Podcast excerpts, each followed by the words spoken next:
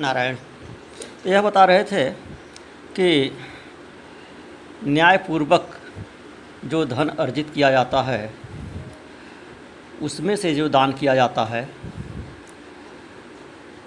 उसी का विशेष फल होता है। और न्यायपूर्वक अर्जित करना क्या है? कि जिस वर्ण के लिए जो कर्म निर्धारित है, उस कर्म के द्वारा जो धन अर्जित करता है। वह उसका सबसे शुद्ध अर्जन है, सबसे शुद्ध जीविका है। वही न्यायपूर्वक अर्जित किया हुआ माना जाएगा। और ऐसे जो सामान्य न्याय, अन्याय, सच्चाई, बेईमानी के दृष्टि से देखा जाता है तो अभी है।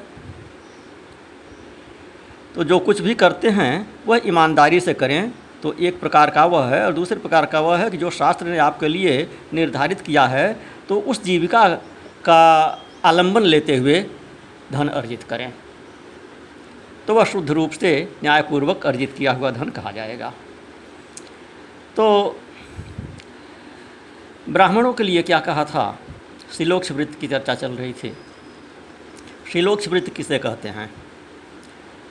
अब यह तो केवल सिद्धांत की बात हो गई, इतिहास की बात रह गई है, कहने सुनने की बात रह गई है, वर्तमान में व्यवहारिक रूप से यह संभव नहीं है।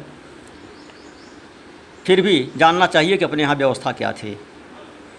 तो शिल कहते हैं, खेत में कटाई के बाद उसमें से उठा लेने के बाद किसान जब खेत में से काट कर और अन्न उठा ले आवे खलिहान में तो खेत में जो दाने गिरे रहते हैं और बालियाँ गिरी रहती हैं, उसको चुनना।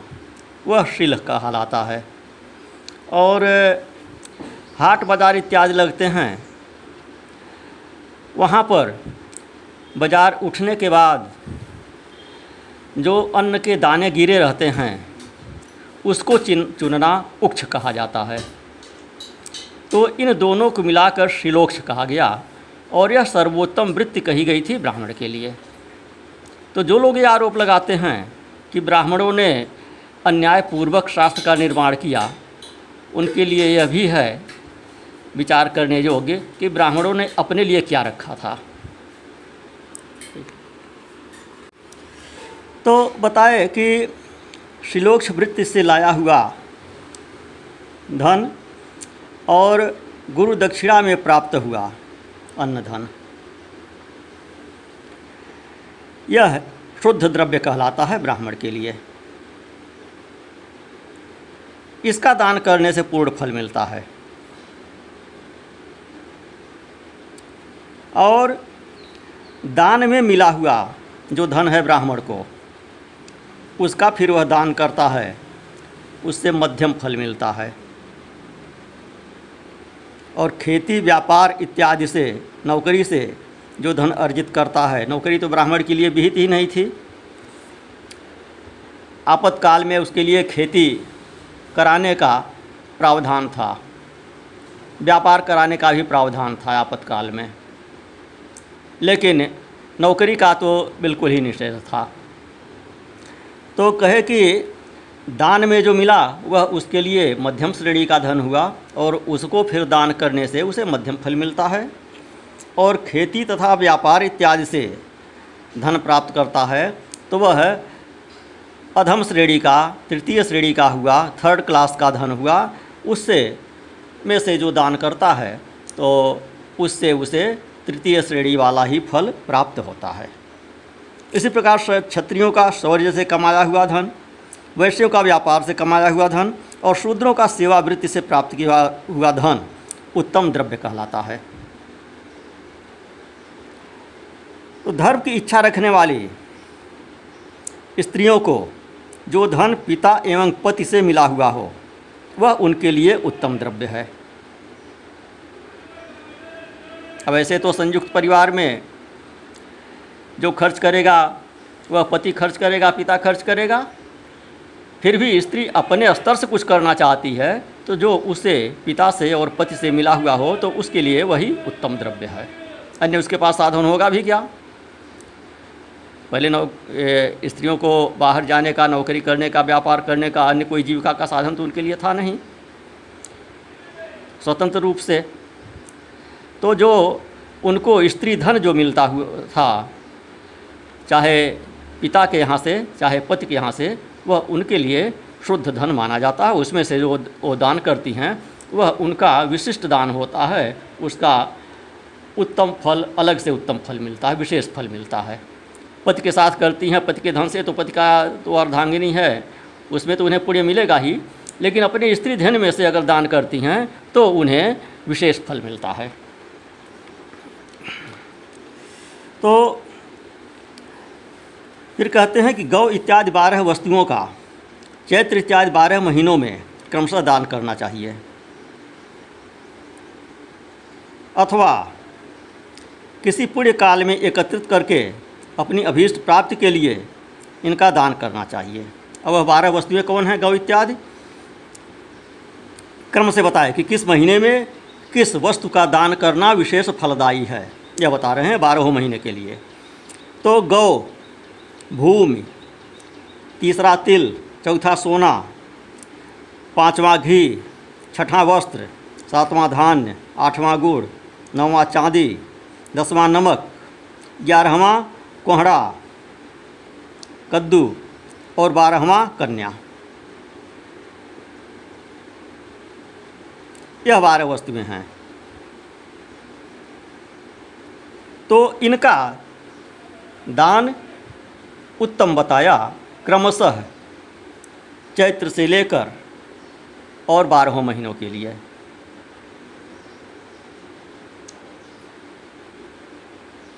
उसका क्रम मिला सकते हैं। चैत्र में गौ के लिए कहा, वैशाख में भूमि के लिए, ज्येष्ठ में तिल के लिए, आषाढ़ में सुवर्ण के लिए, सावन में घी के लिए, भादों में वस्त्र के लिए आश्विन में धान्य कार्तिक में गुड़, अगहन में चीनी, माघ में नमक, पौष पूष में नमक, माघ में कोहड़ा और फाल्गुन में कन्या। इन्होंने जो इसमें क्रम बताया, उसके हिसाब से इस तरह से क्रम बनता है। तो गोदान में की हुई गाय के उपकारी गोबर से धन धान्य आदि ठोस पदार्थों के आश्रय से टिके पापों का नाश होता है। और उसके गोमूत्र से जल, तेल आदि तरल पदार्थों में रहने वाले पापों का नाश होता है। उसके दूध, दही और घी से कायिक, वाचिक तथा मानसिक तीनों प्रकार के पाप नष्ट हो जाते हैं। उनसे कायिक इत्यादि पुण्य कर्मों की पुष्टि भी होती है। कहते हैं, ब्राह्मणों, भूमि का दान। इस लोक और परलोक दोनों में प्रतिष्ठा की प्राप्ति कराने वाला होता है। तिल का दान बलवर्धक होता है, मृत्यु का निवारक कहा गया है। स्वर्ण का दान जठराग्नि को बढ़ाने वाला तथा वीरजदायक है। संतान प्राप्ति कराने वाला है। घी के दान को पुष्टिकारक जानना चाहिए। वस्त्र का दान करने से आयु में वृद्धि होती है। धान्य का दान करने से अन्न की समृद्धि होती है। गुड़ का दान करने से मधुर भोजन की प्राप्ति होती है, चांदी का दान करने से वीर की वृद्धि होती है, लवण का दान करने से सडरस भोजन की प्राप्ति होती है, सब प्रकार का दान संपूर्ण समृद्धि की सिद्धि के लिए ही होता है। कुष्मांड के दान को पुष्टिदायक बताया गया है। कुष्मांड अर्थात कोहड़ा जो भी बताए। कन्या का दान आजीवन भोग देने वाला कहा गया है। तो वह लोक और परलोक में भी संपूर्ण भोगों की प्राप्ति कराने वाला है। कटहल, आम कैथ आदि वृक्षों के फल, केला आदि औषधियों के फल, तथा जो फल लता एवं गुल्मों से उत्पन्न हुए हों, मुष्ट आवरण युक्त फल जैसे नारियल, बादाम इत्यादि, उड़द, मूंग इत्यादि दालें शाक मिर्च, सरसों, तेल मसाले और ऋतुओं में तैयार होने वाले फल समय समय पर बुद्धिमान व्यक्ति द्वारा दान किए जाने चाहिए। जिन वस्तुओं से श्रवण आदि इंद्रियाँ की तृप्ति होती है, उनका सदा दान करें। श्रवण की तृप्ति कैसे? वाद्य यहाँ पर अर्थ आया। श्रोत्र इत्यादि दस इंद्रियाँ जो शब्द आदि दस विषय हैं, उनका दान किया जाए। श्रोत्र इत्यादि दस इंद्रियों के जो शब्द इत्यादि दस विषय हैं, उनका दान किया जाए। तो वे भोगों की प्राप्ति कराते हैं, तथा दिशा आदि इंद्रिय देवताओं को संतुष्ट करते हैं। और स्वर्णेन्द्र के देवता, दिशाएँ, नेत्र के देवता, सूर्य, नासिका के देवता अश्विनी कुमार, रसनेन्द्रिय के देवता, वरुण, त्वक, त्वचा के देवता, वायु वाणी के देवता अग्नि, लिंग के देवता प्रजापति, गुदा के देवता मित्र, हाथों के देवता इंद्र और पैरों के देवता विष्णु हैं। तो इन सबसे संबंधित जो वस्तुएँ हैं, इन इन इंद्रियों को तृप्त करने वाली जो वस्तुएँ हैं, उनका दान करने से इन इन इंद्रियों के जो जो देवता हैं, वे प्रसन्न होते हैं। तो वेद और शास्त्र को गुरुमुख से ग्रहण करके, गुरु के उपदेश से अथवा स्वयं ही बोध प्राप्त करने से के पश्चात जो बुद्धि का निश्चय होता है कि कर्मों का फल अवश्य मिलता है, इसी को उच्च कोट की आस्तिकता कहते हैं। भाई बंधु अथवा राजा के भय से जो आस्तिकता, बुद्धि या श्रद्धा होती है, वह कनिष्ठ श्रेणी की आस्तिकता होती है। यहाँ श्रद्धा, विश्वास, आस्तिकता की बात कर रहे हैं। आस्तिक नास्तिक, आस्तिक किसे कहते हैं? तो आस्तिक जिसका वेद में विश्वास हो, उसे आस्तिक कहते हैं। सामान्य परिभाषा यह है, आस्तिकता की। सनातनी परिभाषा यही है कि वेद में विश्वास हो। वेद में विश्वास है तो वेदानुसरण करेगा, वेद के अनुसार कर्म भी करेगा। तो वेद में भी जो कर्म है, उसके प्रति भी उसकी आस्था है तो उसे आस्तिक कहते हैं। यहाँ पर कह रहे हैं, वेद और शास्त्र को गुरुमुख से ग्रहण करके, गुरु के उपदेश से अथवा स्वयं ही बोध प्राप्त करने के पश्चात, जो बुद्धि का यह निश्चय होता है कि कर्मों का फल अवश्य मिलता है, इसी को उच्च कोट की आस्तिकता कहते हैं। जब भीतर से आपके लिए निकलता है कि अच्छे कर्म का फल अच्छा बुरे कर्म का फल बुरा होता है और यह शास्त्रानुसार होता है, जैसा शास्त्र में कहा गया है, कैसे कर्म का कैसा फल होता है तो उसी के अनुसार होता है। तो इस तरह का जो निश्चय मन में हो जाता है, बुद्धि में हो जाता है, उसी को आस्तिकता कहते हैं। और जो भय से श्रद्धा उत्पन्न होती है, वह मध्यम श्रेणी की आस्तिकता कहलाती है, मध्यम श्रेणी की श्रद्धा कहलाती है।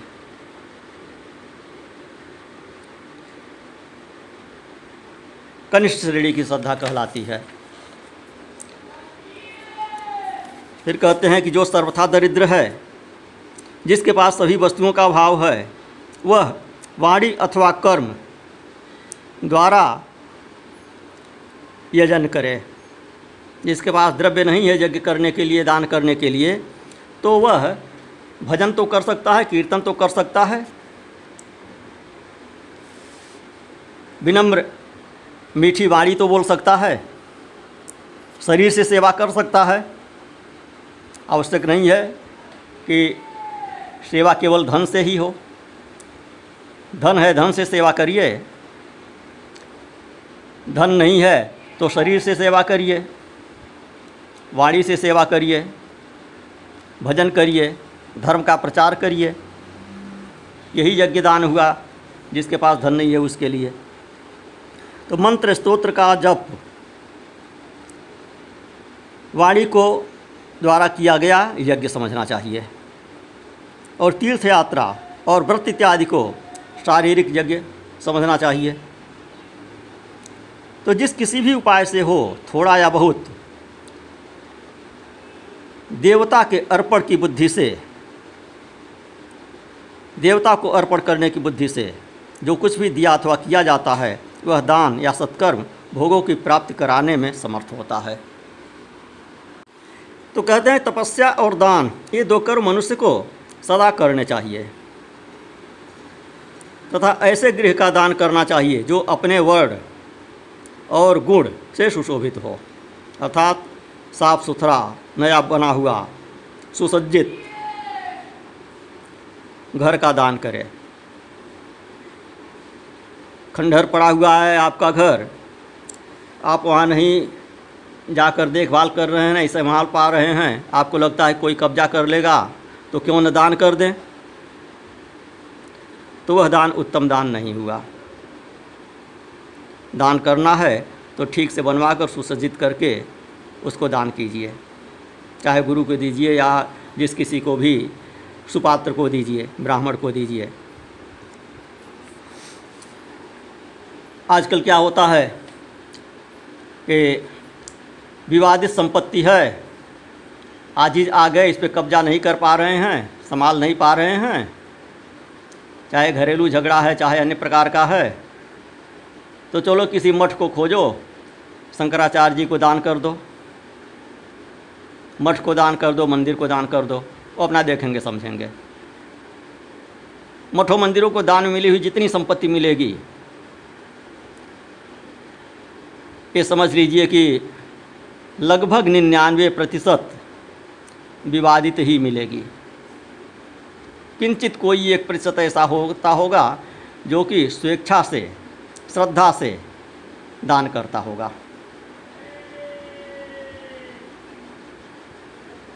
इसलिए कोई भी मठ मंदिर ऐसा नहीं मिलेगा जिसका विवाद न्यायालय में न चल रहा हो। तो वह दान नहीं हुआ।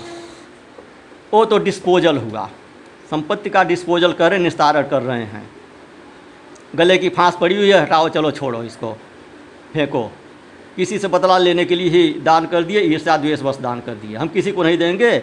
चलो हम इसे आश्रम को दे देते हैं, मंदिर को दे देते हैं, मठ को दे देते हैं। खुन्नस खा के दान कर दिए। वो दान नहीं हुआ। वो तो संपत्ति का आपने निस्तारण कर दिया। और जितना दिया, उससे अधिक बवाल उसके साथ दे दिया। तो देवताओं की तृप्ति के लिए जो कुछ भी देते हैं, वह अतिशय मात्रा में